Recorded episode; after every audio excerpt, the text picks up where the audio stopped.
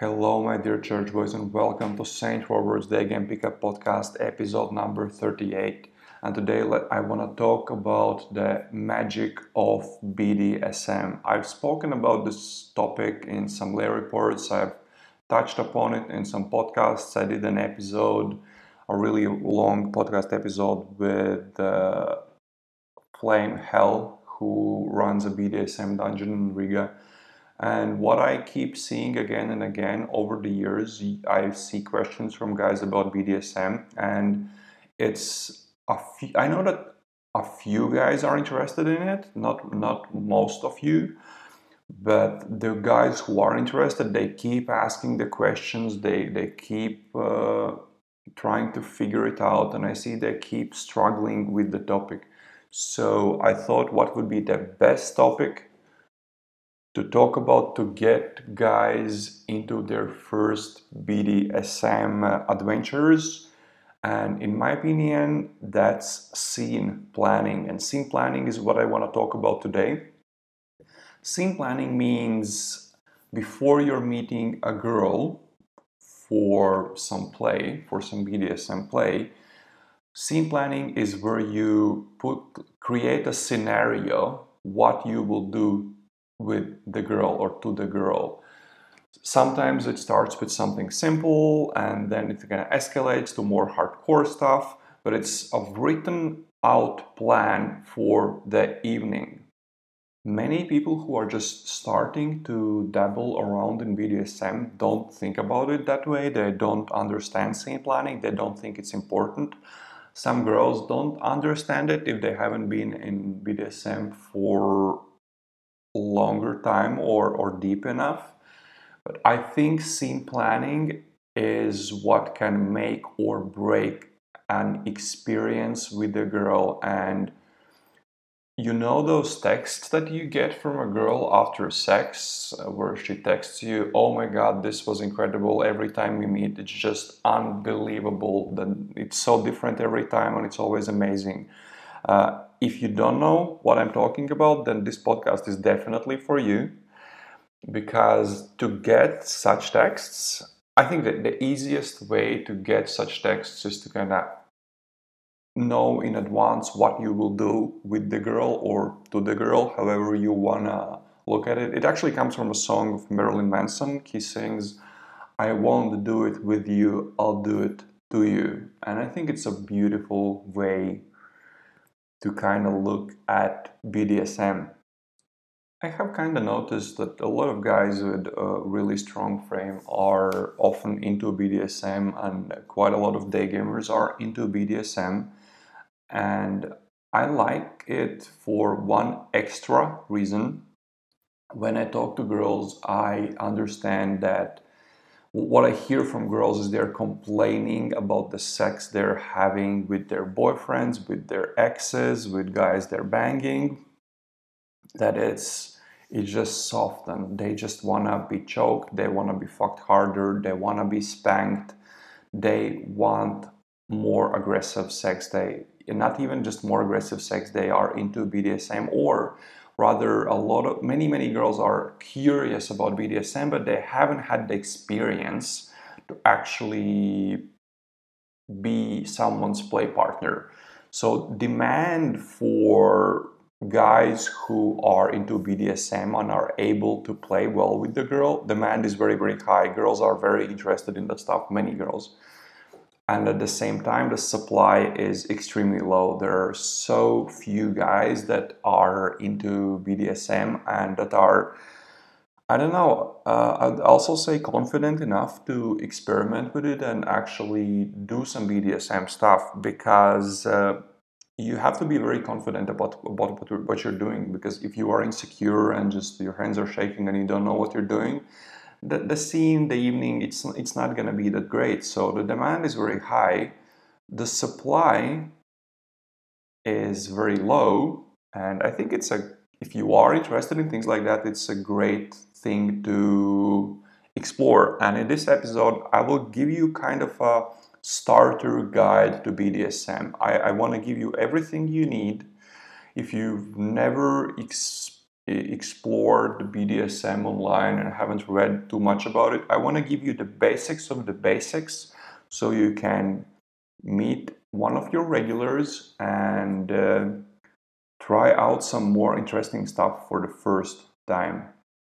But before we get into it, let me just uh, tell you a few things. Well, first of all, you guys know that I put these podcasts out like once a week, once once in two weeks. It really depends on how much time I have uh, between uh, coaching students. And let's be honest, this week I've spent having uh, way too many crazy adventures and finally getting a day game lay after all this COVID thing started because I've, I've had a few lays uh, since COVID started, but this was the first day game lay because I didn't go out in the beginning and I did like, I don't know, I didn't even do many sets to get the lay. Uh, so when I'm free, I do those, these podcasts once a week or once in two weeks. Uh, but uh, on the on the if there is if there are smaller things I want to get out to the world that I want to send to the guys like some tips, some tricks, some ideas, maybe some crazier, more interesting lay reports, then I do that mostly either in the mailing list or I do that in our Telegram Day Game Church group chat where we have over 160 guys from all over the world. So if you want to know more about the stuff that's going on and get more information, tips and tricks and ideas, then make sure you are signed up for my mailing list at saintrobert.blog, which is strobert.blog. And you will get the access to the mailing list, and also you will receive a link to join our Telegram group chat where you can chat with other day gamers from all over the world.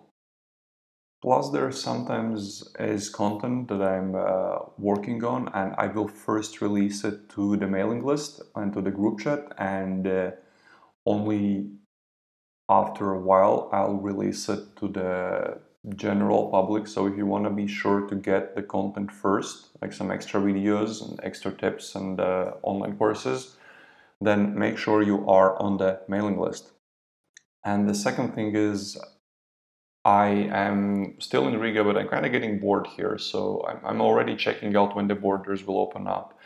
And I will go to a very nice, very beautiful city in Europe, which is also very good, very interesting for day game. It's not as overgamed as Prague and some other places in Europe, and I don't want to tell which city it is just because I don't want too many guys go there. But I'll have a few students there. They are booked uh, already. We don't have the dates yet because we don't know when the borders will open up.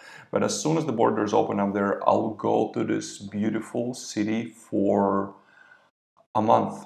And since I'll be there for a month, I have two, two students lined up there, and I will take one more student there so if you're interested in that, then uh, let me know as soon as possible. And after that, I will spend the rest of the summer just uh, traveling around Europe and uh, going to different cities. Basically, de- depending on where I will have coaching students and what cities I'll be interested in. I'm definitely interested in going to St. Petersburg, Russia, but I don't think in the follow in, in like it will be a bit more than it will take a bit longer than than the Europe for the Russia to open up. So I don't I don't know when that will happen. But if you are interested in going to this beautiful city, which is great for day game for coaching, then uh, let me know. Send me an email to robert at saintrobert.blog and I'll send you more details. With that being said, let's get down to the scene planning. So, what exactly is a scene?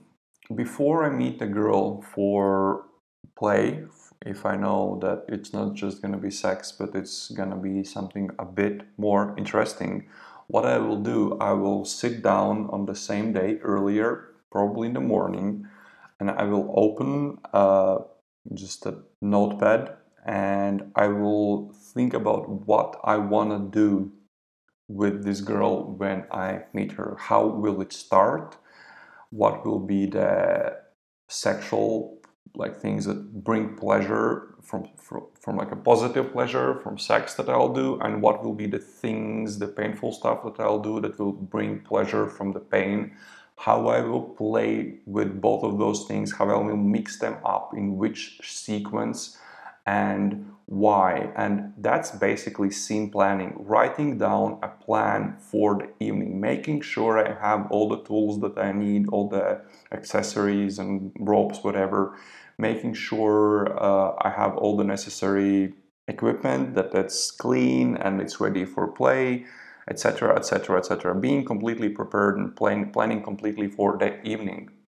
When you don't know how to plan a scene, then first of all, you don't have a plan and you just are doing something. You're just doing random things. You're like having sex, then you're spanking her, then you are, I don't know, maybe having sex and spanking her again then like spanking her with a belt but like you are kind of unsure about what to do and what could be the next best thing to do. And don't get me wrong it can still be very nice. You can still uh, get some good spanking in. You can still have good sex and it might still be a great evening for both you and a girl. But in a, in a scale of 1 to 10 the highest you will get, go in that way i think is a 7 if you haven't planned for an evening or unless you're really really experienced in bdsm but this isn't the podcast for really experienced this, this podcast episode isn't for the really experienced people. Uh, so without without having a plan it's really really hard to have a really really good night with a girl Whereas if you think about it a little bit more, then you know that the, there's the first thing you will do, and that first thing will bring the girl to a certain state that you want to bring her to.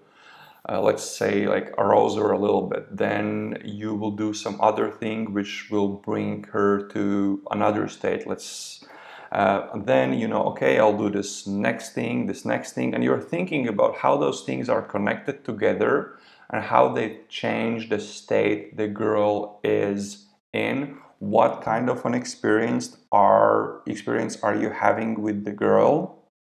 Is it an experience where you kind of she knows you are thinking about both of you about how she feels about how you feel?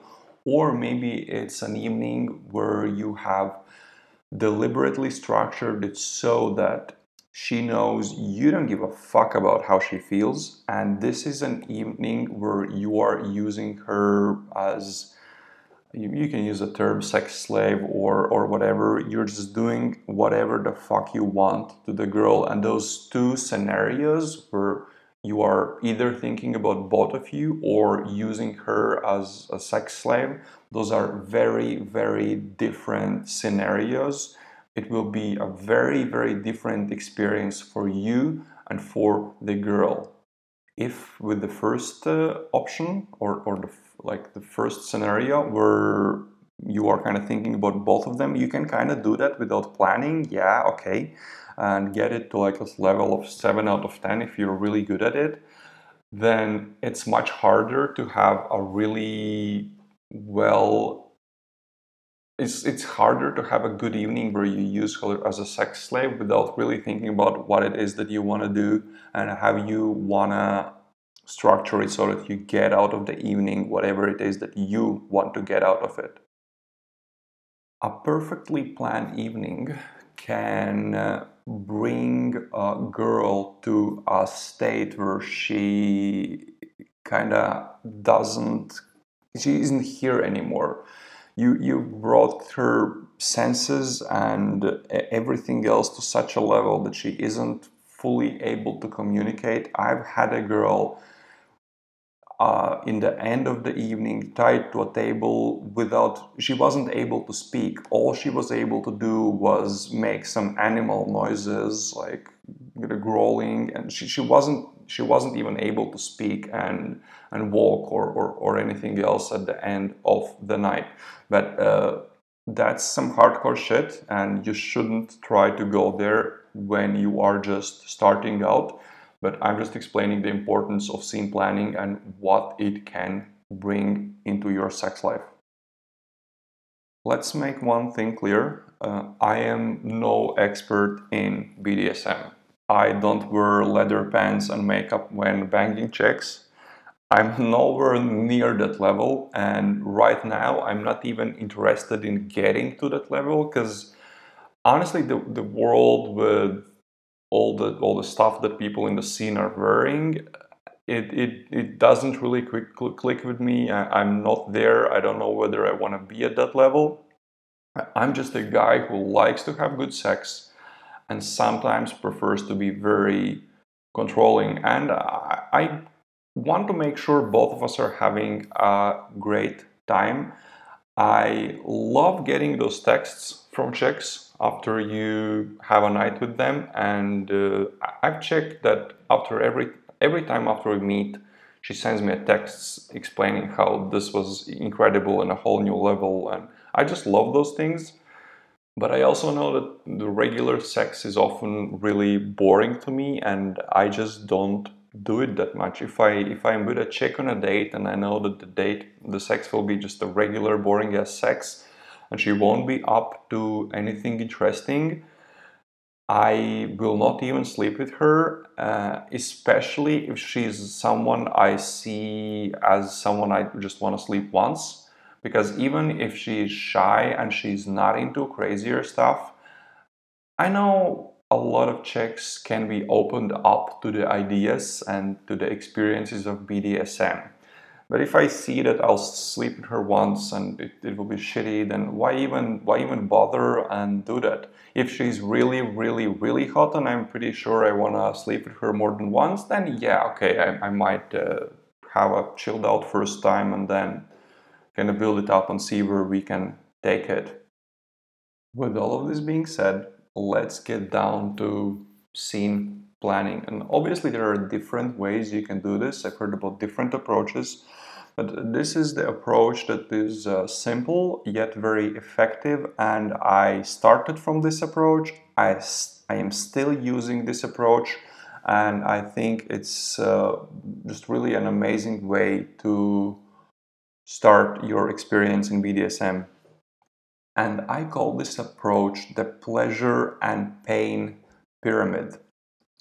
When you are having your BDSM play night, you might do a lot of things that bring uh, pleasure uh, as as in sexual pleasure like let's let's let's call it pleasure and pain like two things pleasure as in positive experiences like sex or going down or getting a blowjob or whatever, and the pain would be the painful stuff. Pain can bring pleasure as well, but just for the simplicity of the podcast and to make it easier for me to explain, let's just divide those things into separate things. So, pleasure and pain. You might spend a lot of time doing things that bring pleasure, or you might just straight go into the stuff that brings pain um, and you might spend like half of the night in one pleasure and then half of the night in pain and it's kind of messy and and it doesn't really get you anywhere well the pleasure and pain pyramid is really fucking simple uh, and look at it as a reverse pyramid where you start with something you can start with pleasure or pain it doesn't really matter let's start with something uh, that brings pleasure, you do something simple that brings pleasure. It doesn't have to be hardcore, it doesn't have to be anything aggressive, including like attaching a magic wand or anything like that. That's for later. But you start with simple things. Maybe it's simply fingering, maybe it's going down on a check, uh, maybe it's. Uh, if you know what deliberate orgasm method is, well, that's a that's a great thing to start an evening with. Uh, by the way, yeah, there's a discussion about going down on a girl. Is it even BDSM? Well, I don't give a fuck about the discussion. I'm not talking in this podcast episode about hardcore BDSM. I, I'm start. I'm talking about how to make your evenings more interesting. So let's say you start with something simple like fingering, or let's say going down on a girl and then you do that for a bit, she is turned on, and then you go to the opposite spectrum. You started from a little bit of pleasure and then you move to a little bit of pain. And let's let's say you turn her over, you put her in a doggy style position, and you caress her ass a little bit with your hand, and you spank her. I don't know a few times, like however many times you want. Make sure you don't spank her just on one side, even it out, do like I don't know, like left and right, left and right, or few on one side, then few on the other side. Yeah, make sure it's pretty even. Uh, so you had a bit of pleasure, then you had a little bit of pain, and then if you look at the inverse pyramid, it gets the, uh, the, the sides of it they get just broader and broader further away one from another. So if you started with a little bit of pleasure and then you went to a little bit of pain the next step you go to the other side of the pyramid you go to a little bit more pleasure. So let's say you started with fingering or you started with, with going down on a girl then you might do a thing that's called deliberate orgasm method DO method. You can Google that or you can uh, get the book of Tim Ferriss, uh, 4-Hour Body, and he has a whole chapter about impu- improving your sex life from adju- adjustments to sexual positions. And also, this DO method explained very well. I like uh, his explanation of the method more than a lot of the stuff I found online. So, let's say you did the first thing, then you did the spanking, then you did the DO method, which is just so that you understand why would you learn that. Uh, I've had a case where a girl had out of body experience while I was doing that stuff to her. And then you move to the other side of the spectrum again. You go you move to the pain. So first you were spanking her with a bare hand. Uh, what I would often do, I have a box of uh, late, black latex gloves. Uh, I would take a black latex glove, I would put it on, and instead of spanking her with a bare hand, I would spank her with a latex glove. Uh, you can try it on your own leg for the feeling to understand that the feeling is much more intense. It's it's uh, much uh, stronger when you have the glove on. So you had a bit of pleasure, a bit of pain, more pleasure, more pain, and then what do we do next? Again, we go to the other side of the spectrum, we go to the pleasure, we go to more pleasure. Let's say at this point you are having sex. So you fuck her a little bit, uh, nothing too hardcore, just regular like just don't go hardcore because still we're just it's just a little bit of pleasure. It's not it's like the average amounts of pleasure let's say 4 out of 10 in, in how hardcore you could go. Boom you did that and you move again to the other side of the spectrum. You go to the pain. At this point you might uh, depending on what you have in your black box which we'll talk about a bit later you might take uh, belt, you might spank her with the belt, or belt is pretty hardcore. Maybe you might take a flogger if you have one. Floggers are an amazing tool. I really like floggers. They can be made from very different materials and in very different ways, so they can be very soft or very hardcore. What I have is I have two floggers that I made myself. One of them is made from rope so it's a rope flogger, and with the rope flogger, you can be really soft because rope is a pretty soft material.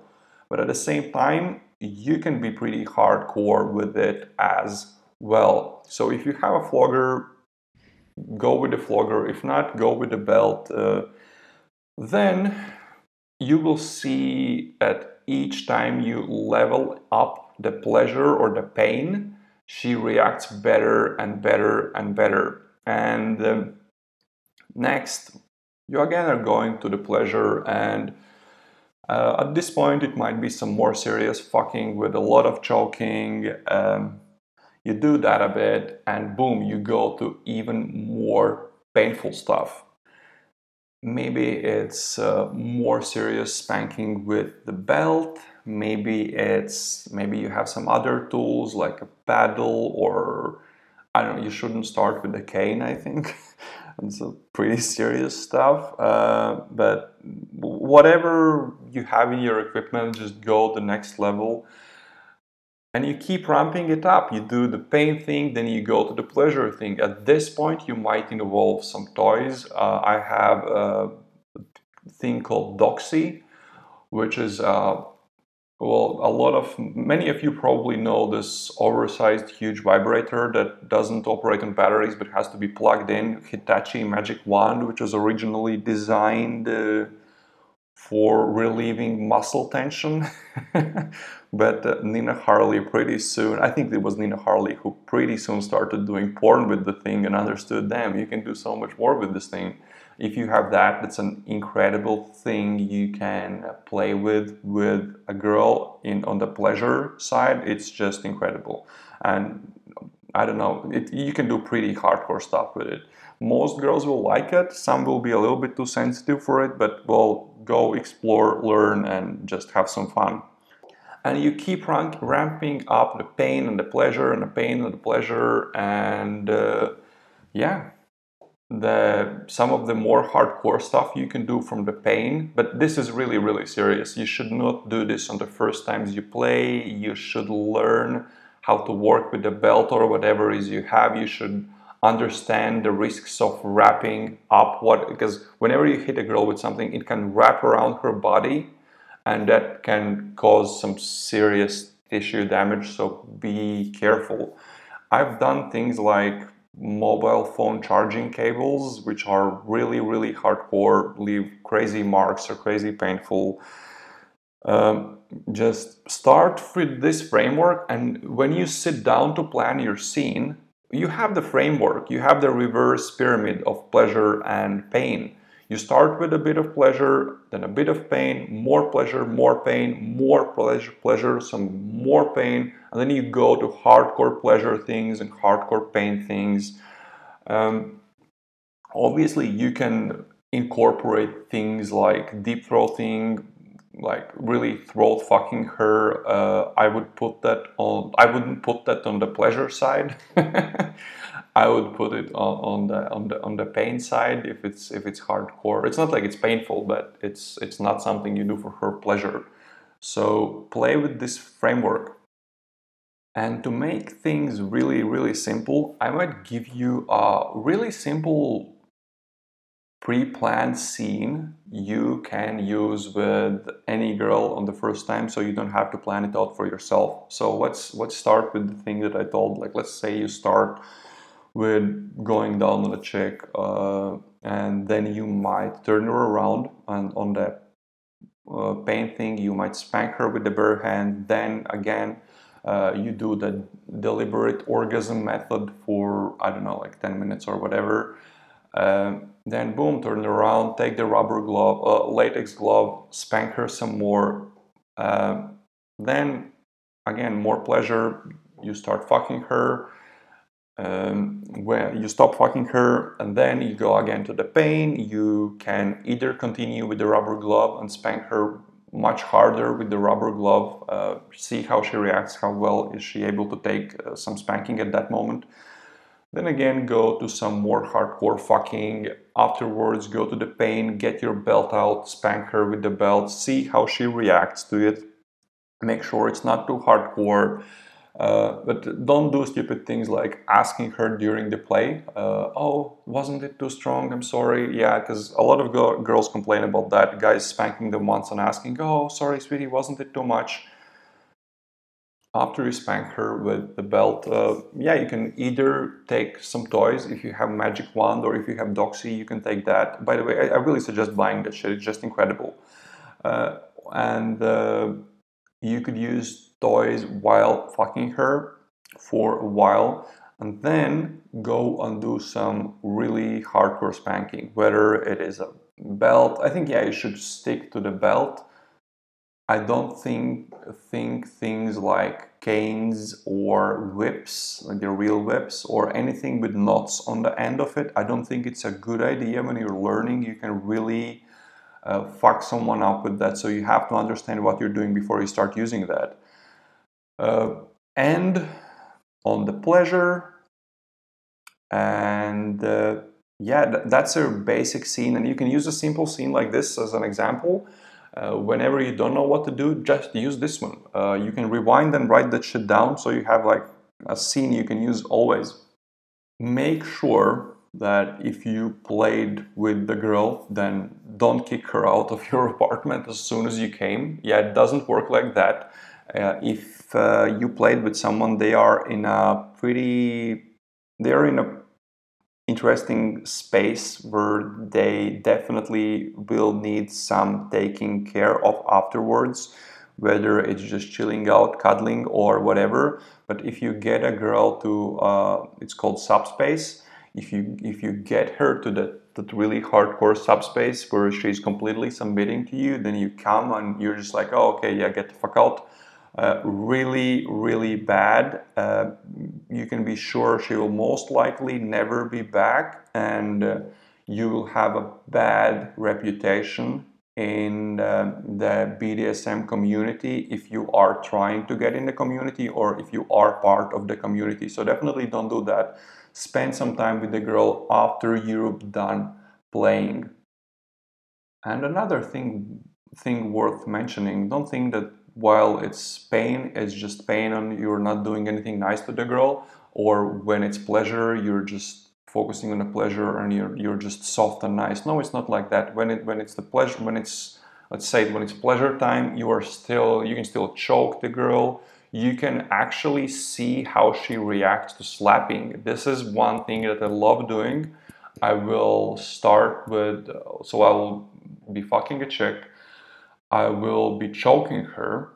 Then I will move my hand up from her neck to kind of holding her jaw. And then at one point, I will just slap her. I'm not talking like bitch slapping, like in uh, Iceberg Slim book, but just give her a slap and see how she reacts to it. I've had only a few cases where a girl didn't like it. In most cases, they did. And I sometimes give my uh, girls writing tasks. I make them write uh, essays on some stuff. And I recently gave a girl I've been seeing for around two years uh, a writing task to write about the best night we've had. So she had to write a one page essay on her laptop about the best night we've had.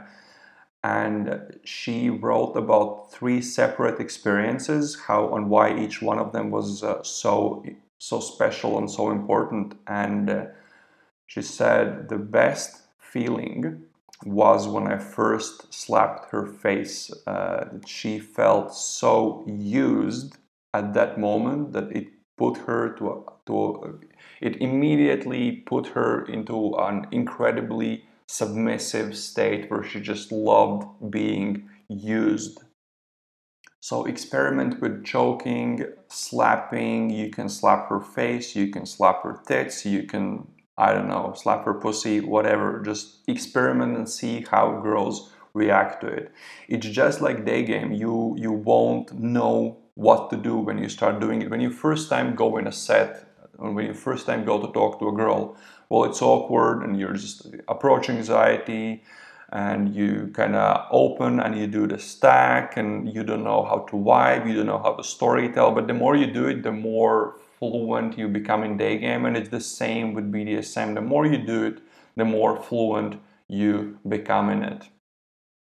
Also, let me remind you that this, what I've been explaining to you, it's a pretty soft, pretty nice form of BDSM. This this isn't too hardcore, but I think this is a great point to start from, and then you can venture into way crazier sides of BDSM if you discover that that's where you want to go. And it would not be a BDSM podcast if we would not talk about BDSM safety. Safety is a really important thing in BDSM. Maybe it's less important when you're doing some really soft and nice things, but the more hardcore you go, the more dangerous it becomes, especially when it comes to things like uh, bondage, because bondage in, can be dangerous. And if you do some spanking that's more than spanking with a hand, although you can get, you can damage people you can fuck people, you can fuck people up pretty bad just with your bare hand but uh, anything that's spanking related which is more than a few light slaps is is definitely then it can be dangerous and you should definitely learn or at least understand safety in bondage. Why? Because i've had uh, stupid experiences. I've had a girl who was tied up with her hands behind her back. She was on the sofa with hands tied behind her back. I've had a girl like that fall off the sofa. And that's really really really bad. Shit like that can end really bad. There was a table right next to us. So imagine if she is falling down from that sofa hits her head on the table if you've seen million dollar baby then you know how that can end up. So let's have that conversation. Let's talk about bdsm safety because that is very very important. If you damage if someone if you injure someone in the play it's your responsibility.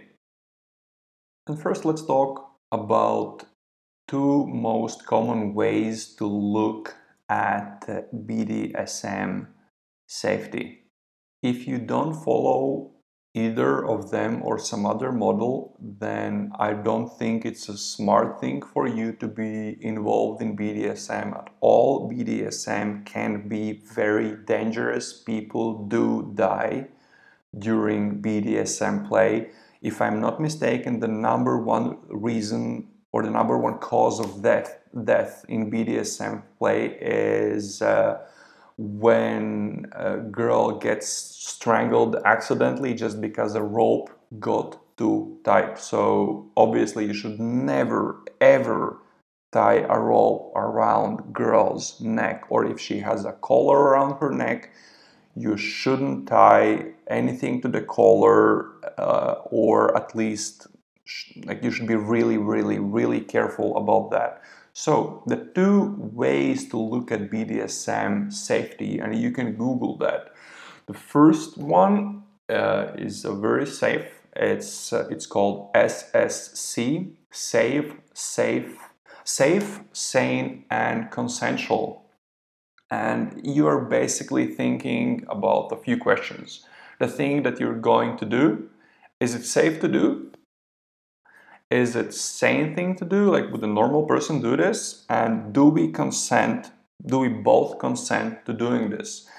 Well ssc or safe sane and consensual basically means if it's dangerous you don't do it at all. That's one way people look at bdsm uh, and there are people who like to play that way. It's very it's it's well it's kind of safe. The question is are you sure it's safe uh, for example, you might do some bondage and you might not know that there are some risks involved in bondage. Uh, I recently heard about a case where a girl did, uh, I think she did a suspension with one guy and damaged one of his nerves. And yes, sometimes in bondage, mistakes happen and injuries happen, and it's I wouldn't say fairly common, but things like having a numb arm or like an arm that's not working at all for an hour or for a day, yeah, shit like that happens. That guy had the, that problem for a month. So he, he had no arm for one month just because of nerve damage. So uh, a beginner might not know about a risk like that and might think it's safe, sane, and consensual to do it. Uh, so it, it, this involves exploring the risks, making really sure it's safe. So SSC is one of the ways to look at it, and risk-averse consensual kink or RAC is another way to look at safety in BDSM risk averse consensual kink basically means you are risk uh, risk averse risk i'm sorry risk averse consensual kink not risk averse so it means you are aware of the risks. For example whenever you use alcohol when playing you understand that the risk is way higher for bad things to happen. Many people don't use alcohol when they are playing uh, or doing anything anything BDSM related. I am not one of those people. I do mostly drink some wine. So I don't think if you drink, I don't think it's safe, sane, and consensual. I think it automatically moves to risk aver if you understand the risk. So it basically means, um, let's say you are doing some hardcore thing and you know that there are risks involved in that thing. You know there might be some tissue damage. You, you know that there might be bruises for, for several weeks, which is pretty serious but uh, you both understand it and you're both okay with it. So that means you're both risk aware and you consent to doing those activities even though they are risky. So it's really simple. Either you know the risks and you don't do the risky things in which way in, in that case you are choosing to play in a safe sane and consensual way or you know the risks associated with the thing you're about to do, but you consent to doing them. In which uh, case you are choosing to be to to have an approach of risk averse consensual kink. You can Google and read a bit more about this, but I think this what I explained to you is kind of enough for, for the beginnings. It's, it's just how you choose to play. Whether you play it safe or you understand it's risky and you both are taking the risks. That's it. Knowing the risks is your responsibility. You didn't know the risk, well, that's on you. You should know the risks of whatever it is that you're about to do.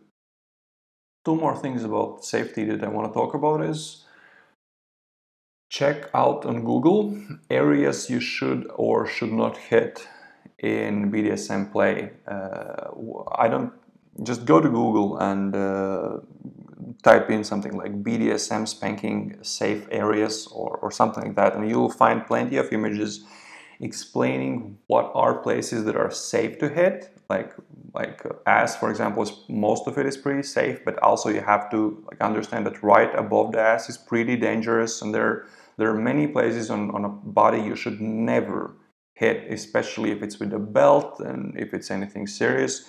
So do that research. Don't fuck people up. You can you can do some organ damage if you if you hit a person in the wrong place. And um, the last thing about safety that I wanna talk about, or not the second to last, be really careful when learning from BDSM porn. People doing BDSM porn, they know what they're doing, and sometimes they're showing things that aren't uh, that safe. For example, sometimes you will see a rope around the girl's neck in some bondage uh, videos.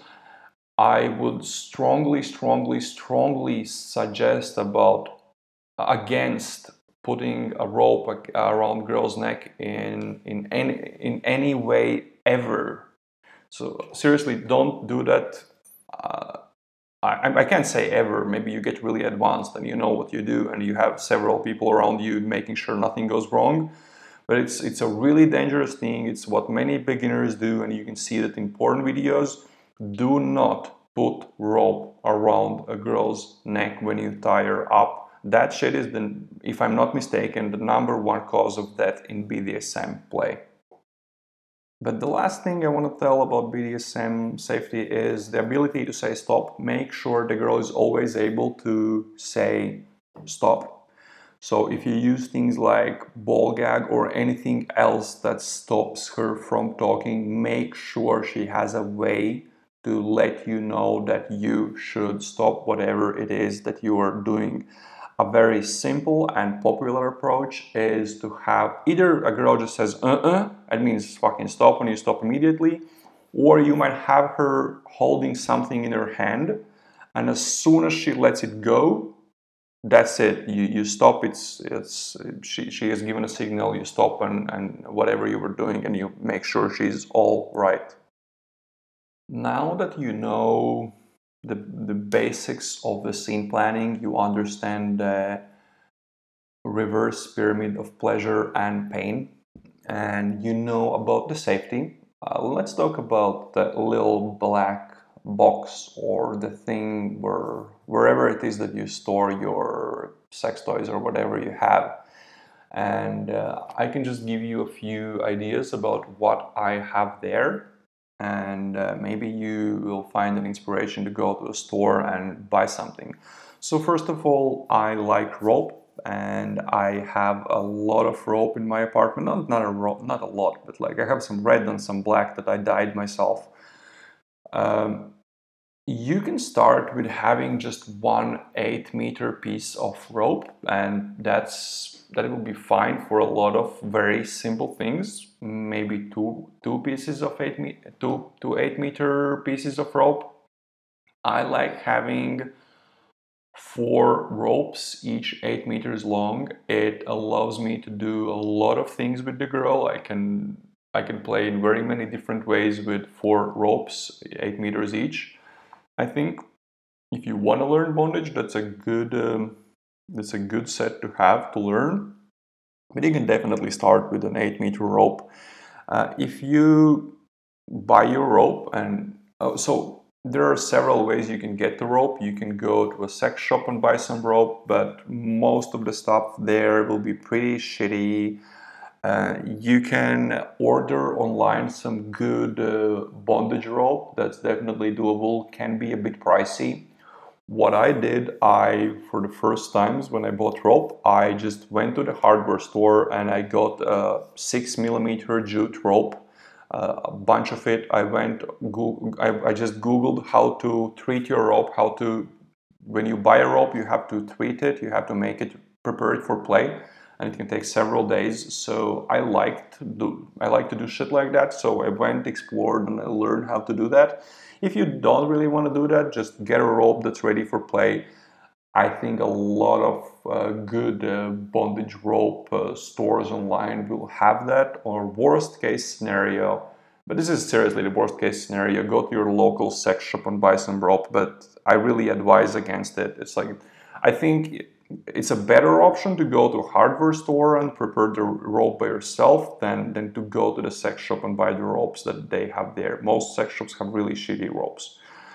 Um, so yeah, that's the rope. Other than that, some must-haves in my black box.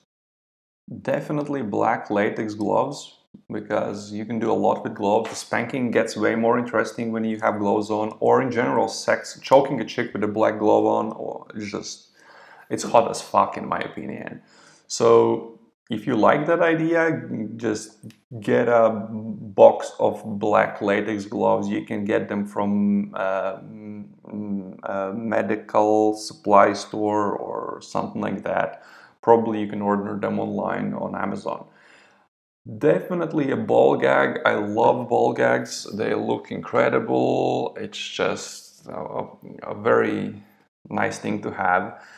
I love blindfolds. Um, blindfolds if you're starting out and uh, i really suggest by the way using blindfolds it will make a girl feel more open and you might feel a bit more open about and confident as well uh, so if you if you if you kind of feel yourself unconfident during play and, and uh, yeah then use blindfolds close the girl's eyes and I don't know, she will feel much uh, more free if she can see shit. Uh, of course, the belt, we always have that one. Uh, floggers, floggers are very nice. I have I have two floggers and I love using both of them. Uh, sometimes both at the same time, both not at the same time, but both in the same evening. Sometimes just one. Floggers are a nice thing. And my latest ad- addition to my black box, or it's rather, it's a black closet, is a mask. It's it's a mask, it's like a full face mask uh, where she can't see shit. There's just one hole uh, where her mouth is, and that's it. I love that thing. It just seeing a girl in that thing just puts me in a whole different space. But well, whatever rocks your boat. And uh, of course, I have to mention uh, Doxy. Uh, it's uh, or it's very similar to Hitachi Magic Wand, whichever you have in your country. Buy that. Uh, I think Hitachi Magic Wand is available in US and in Europe. Doxy might be the best thing to get. Yes, it will set you back around 100 euro, maybe even more, like 130. But it's an incredible toy if uh, you really wanna uh, get into BDSM. That's one of the things I highly, highly suggest buying.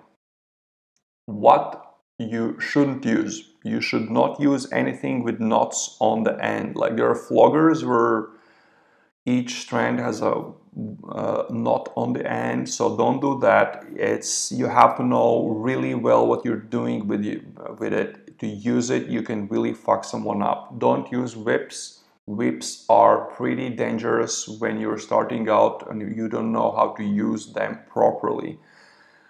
Um, a bit more serious stuff, but you can still use it, and that's pretty amazing. But you have to Google about safety first. So things like clothespins that you use to hang uh, your laundry when you when you're done with the laundry, when you hang it when it dries. Uh, yeah, those things are pretty incredible. But Google about safety when using them because. Uh, uh, you can't leave them on for too long, but you can do amazing things with them. I highly suggest uh, experimenting with it once you once you're done with the basics.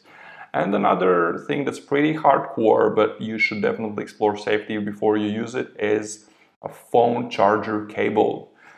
It's an incredible thing to spank people with. It's incredibly painful, so be careful with it, and it can leave pretty bad bruises. So, seriously, explore safety before you do any of this more serious stuff. And let's talk about the probably most asked question about BDSM is how to have a conversation with a girl about this. Should you do it in the set? Should you do this on the date? When should you talk about BDSM? And let me remind you of a very, very simple day game rule to anyone who has asked should you talk about this in the set or during the date.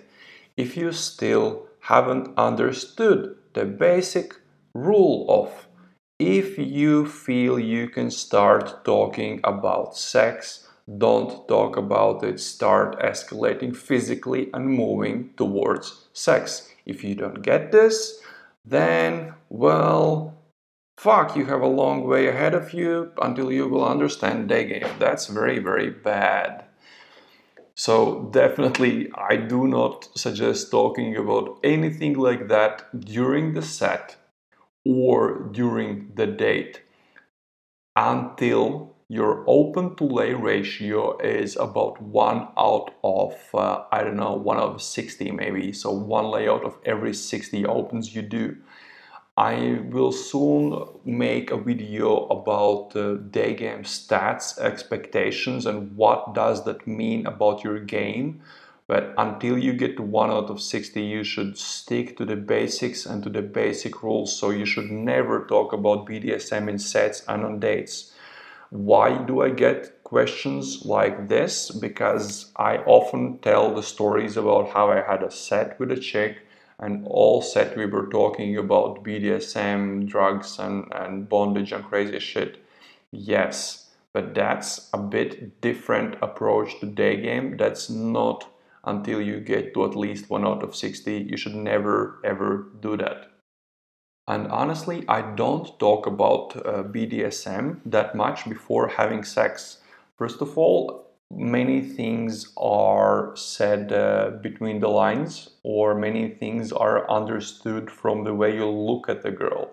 You don't have to tell her anything. So, what I do, I will go on a date I will sleep with the, with the girl, and while having sex, I will just see how she reacts to stuff. I will choke her.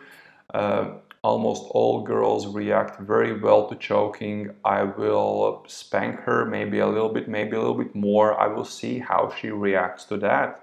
If she reacts good to that, I will take a latex glow. I will spank her some more. Uh, I will take my belt I will fuck her from behind uh, with the belt around the neck. Uh, don't loop it through the loop though, because that's dangerous again, just to hold her in, in place. See how she reacts. It's calibration. It's the same as it's in opening, in the set, on a date. You have to calibrate. You'd go one step further, you're on, you're one step further, you see how she reacts, and you back off and if she reacts good, the next thing you do, you go a bit further. If she reacted bad, you go either one step back or do the same, try the same thing again, or you realize that's not her thing. So I don't think you should talk about BDSM with the girl. And if you do, you will miss a lot of plays. Over escalating verbally is one of the main reasons I've lost some lays. I was just I just didn't give a fuck at all. I would just talk about everything, and when it came time to escalate, boom, nothing would work. All of a sudden, she has to go, even though we are at my place. But I didn't escalate physically, so she thought, oh, there is no sexual threat. I should go to his place. And boom, as soon as I start escalating physically, she leaves. So don't talk about this. Experiment. Just do your stuff and see how she reacts that is a way how you will filter who you will play with in a BDSM manner and who you will just have regular sex with because obviously you have to pick who you are playing with.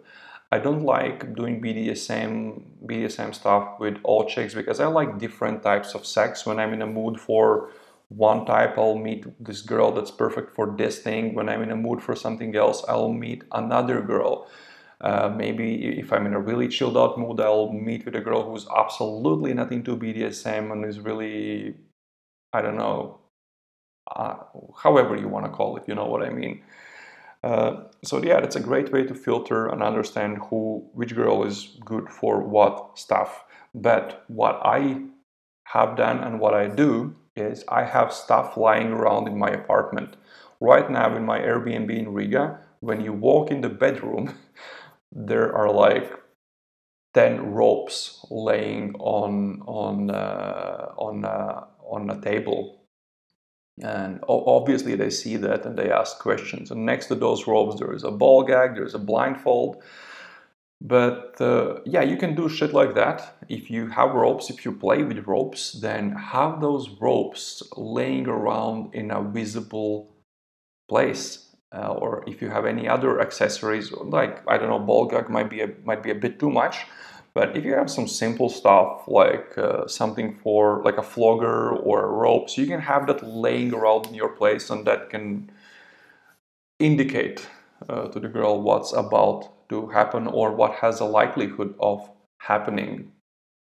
The conversation I do have with the girl is when I understand that she is into BDSM, we've done some stuff, and I understand I want to play some more with her. I want to do some things not with her, but to her, as Marilyn Manson said.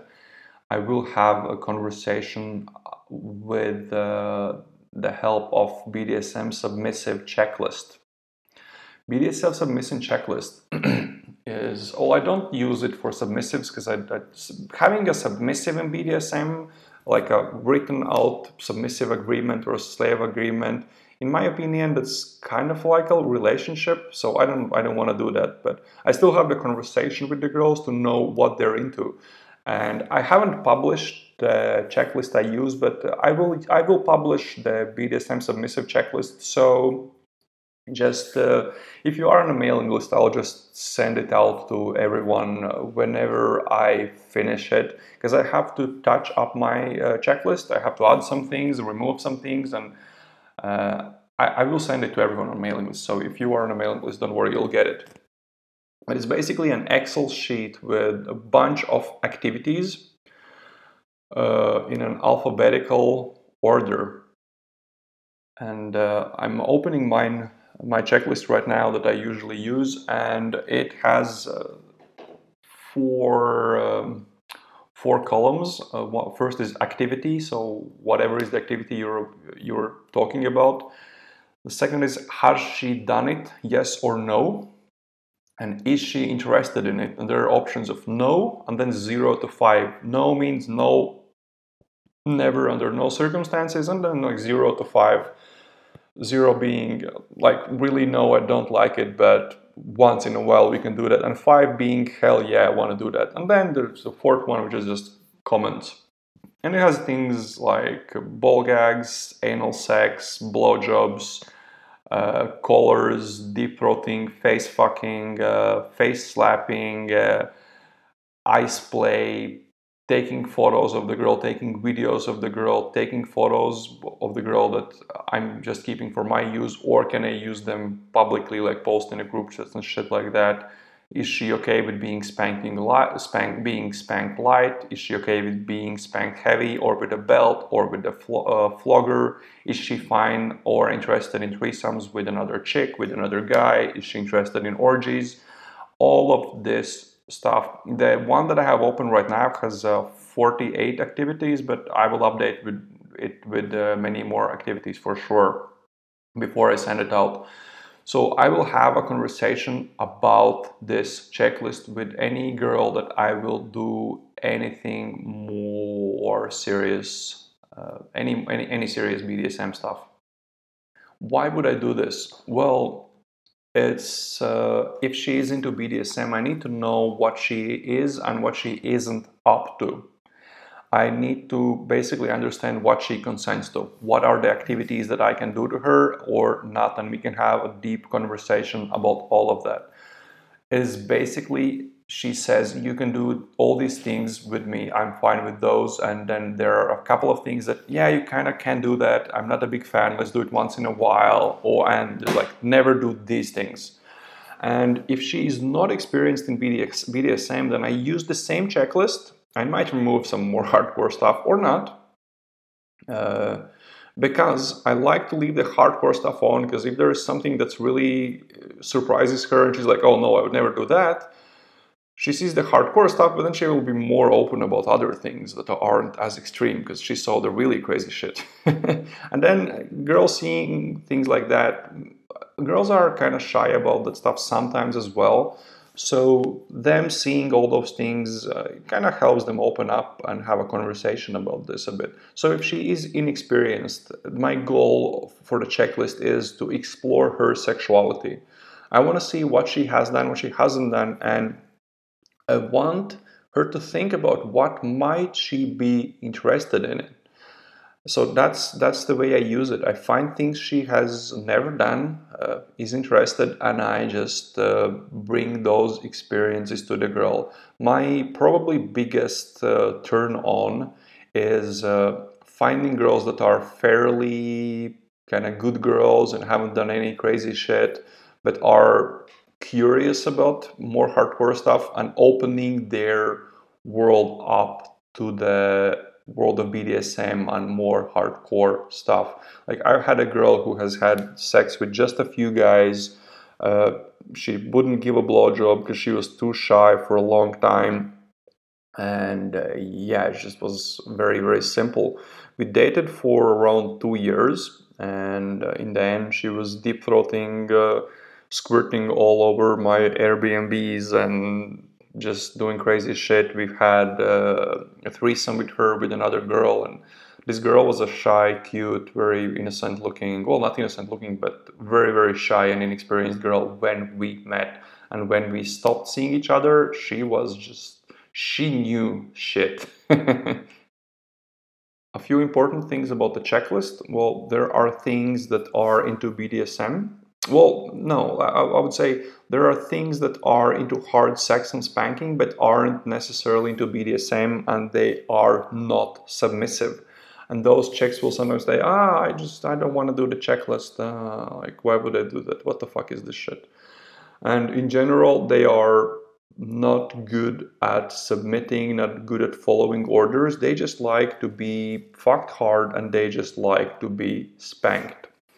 Well, this is where I draw my line. This is where I keep my frame. And if she is not fine with doing the checklist, like I'm fine with her not doing the checklist once, twice, but if she really doesn't do the checklist, I will not play with her. We will have sex. I can fuck her, I can spank her a little bit, but I will not do the hardcore stuff with her because I have to know what she's fine with, uh, what she isn't fine with. I need to have that conversation for me to enjoy our time together. And if she really doesn't do that, yeah, we will just have. A, we're not doing the BDSM, the crazy stuff. She will have to be fine with doing the simpler stuff. If she doesn't like it, that's her problem. That's just like a girl saying, "Oh, let's go to this bar instead of the one you like," and you say, "Oh, no, let's meet at this bar." And she keeps insisting on going to this one particular bar, perhaps an expensive cocktail bar. Well, if you go there, then that's on you. That's your mistake. That's your problem. You lost the frame. And I view it the same. I have things I like, and if I will play with someone, it will be on my terms or we will not play. That being said, I've had only a few girls that didn't do the checklist, uh, maybe like one or two, and one of them I think will still do the checklist after I see her one or two more times. Another girl that didn't do the checklist, uh, she did it in the beginning, but then we didn't see each other for like a year. And then we started seeing each other now when the COVID thing started. And she wouldn't do the checklist again. And uh, she would be bratty, like I would, I would make her do stuff, and she would behave like a princess. And uh, she'd say like, "Oh, you would have to surprise me. You would have to do something really interesting with me today." Because I'm kind of in a in a in a mood like that, and I just uh, I just didn't fuck her. I stopped everything and I just didn't sleep with her because she was behaving like a princess. I explained I hate when girls do that. Uh, she knows me well enough to know that uh, I I don't like bratty girls, and uh, five minutes later. Uh, she completely changed her attitude, became very submissive, and we had an amazing night. But you have to keep your frame and understand that some girls are not into being submissive and BDSM or will not do the checklist. But if they don't do the ch- checklist, then be careful what you're doing with them because you don't know their limits and some of the stuff, some of the things in BDSM are pretty hardcore. There are endless discussions about what BDSM is and what it isn't, and as in any category, you you have different uh, sides and they or different parties that keep arguing between themselves. And just as in day game there are different ways to do day game and guys keep arguing about it. And whereas in day game i think you can prove the effectiveness of one approach or another by your open to lay ratio. Of course taking into consideration things like how ethical is your game. But in bdsm i think uh, well, who cares about what you call BDSM or or it's just two people having fun. Uh, in this podcast, I just explained you the stuff you have to know to start uh, getting into it, and the more you will explore it, the, the more you will discover what BDSM means for you because it means very very different things for for many people. For some people, it's about creating a, building a great connection with their sub for others, it's uh, depersonalizing their sub and really viewing them as a sex toy. And those are different approaches that exist at the same time, and they're both fine. So, deeper you will go, the the more you will understand what it means for you. And uh, when I started, when I first started exploring BDSM, and I was in a relationship, it was with a girl. I had moments where I asked myself, Robert, where are your limits? When are you going to stop? When are you going to say this is too crazy? Because one thing BDSM teaches you very, very fast is there are some activities that you might find disgusting or way too crazy, and you might say normal people don't do that shit. Well, there are some people who look at the stuff you like or you want to do and they say, oh, that's disgusting, that's crazy. A normal person wouldn't do that. So, one thing you learn very fast is uh, whatever you consider crazier than what you're used to is strange for you. And, and a lot of people view things you like as strange, and actually, they're not strange. Each person in the community of BDSM has his or her view on the things, and that's completely fine uh, and you just have to explore what BDSM means for you and where it can take you. Well, earlier in this podcast, I gave you an example scenario what you can do with the girl, and it's a scenario you can pretty much try with any girl and just see how she reacts, see how far you can take it. So, what I want to encourage you to do is the next time you meet a girl, whether that's uh, the first date or whether it's one of your regulars, experiment with something a bit more hardcore. Try spanking her, spanking her. Try seeing how she reacts to choking, or if you know she's fine with choking and spanking, see how she reacts when you slap her face. Just explore. But uh, what I want you to do is think right now about the next time you know you will meet a girl and think what is the one new thing you could try with that girl. And before we wrap up this podcast, let's go over some questions I got in the email from you guys. Some of the questions were about how to start talking about this with the girl, so we will not go over that. We've done that. But um, uh, one question was about a guy who is a switch, and in the BDSM world, the switch means sometimes he likes to dominate and sometimes he likes to be submissive. And uh, he says, more recently, I had a couple of bad experiences with bottoming, which is which means being submissive, and then read on some pickup red pill sites that women lose attraction and respect if you do any subbing with them. So now I only dom with the woman I meet through Cold Approach or Tinder, and every now and then I feel an itch to sub but then I go to a pro. Is this the right approach? Well, first of all, the first mistake is uh, don't uh, read too much pickup on red pill sites. That's just, uh, I know this guy has been struggling a lot with day game, and uh, that's one of the red flags about why guys struggle because they read nonsense bullshit on pickup on red pill sites, uh, especially like uh, forums. So don't read too much about it. Um, so that's one. Another thing is uh, don't meet girls through Tinder because well that's shit frame and why would you do that? Just get your game in order. But let's get down to the question of uh, subbing or being submissive. Um, people who don't know much about BDSM, they will have opinions about what is good and what is bad. But uh, if you ask the same question in a forum that is not about red pill or pickup, but it's about BDSM, you could get better responses. So I think first of all, this is like asking a dating question in a in a pickup website or a pickup question in a dating in a in like a dating coaching website, like which is about relationships. So don't ask relationship questions in, in the pickup forums or pickup chats. Yeah, uh, it's definitely not the right approach. So uh, find someone who is really deeper in the BDSM community and, and talk to them about this uh, question. I personally don't know much about uh, uh, subbing, so I can't answer your question, but all I can say is stop reading and talking to people in, in pickup on Red Pill forums because most of it is just guys who aren't getting results and uh, they can't give you any real advice other than oh you like what the fuck you're subbing. That's that's that's so bad. Girls lose attraction to you. This so low value. Yeah no you know what i'm talking about. I know this doesn't answer your question but it, uh, points you in the right direction and from all the questions that I got, another one that I think is worth answering is uh, how to find local BDSM community and get involved.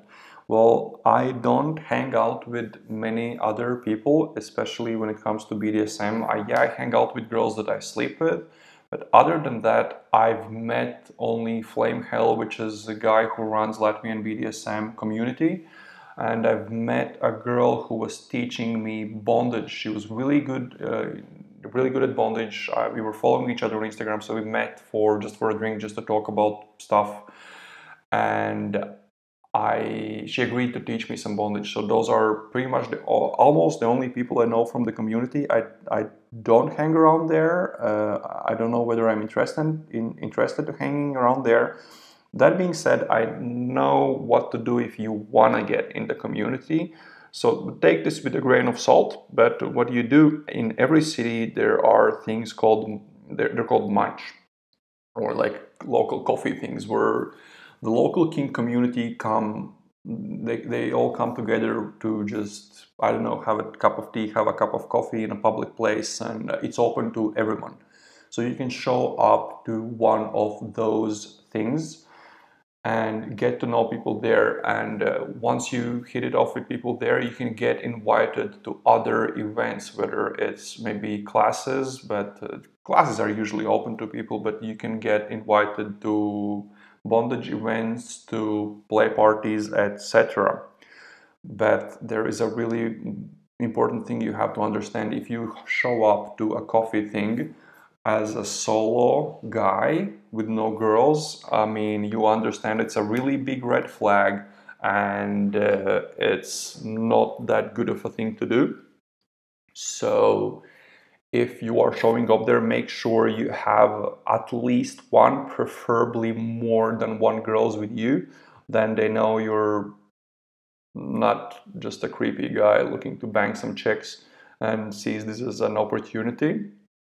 And if you go to any parties like bondage or play parties, it's always better to bring a few girls with you. Uh, it just puts you in a better light and it just, uh, yeah, no, no red flags, no red flags.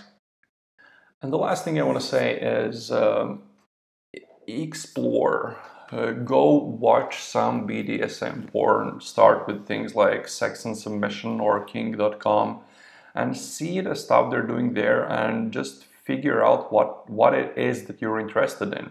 And you can even write down things you're interested in and then start trying those things with girls, preferably after having a conversation about the checklist.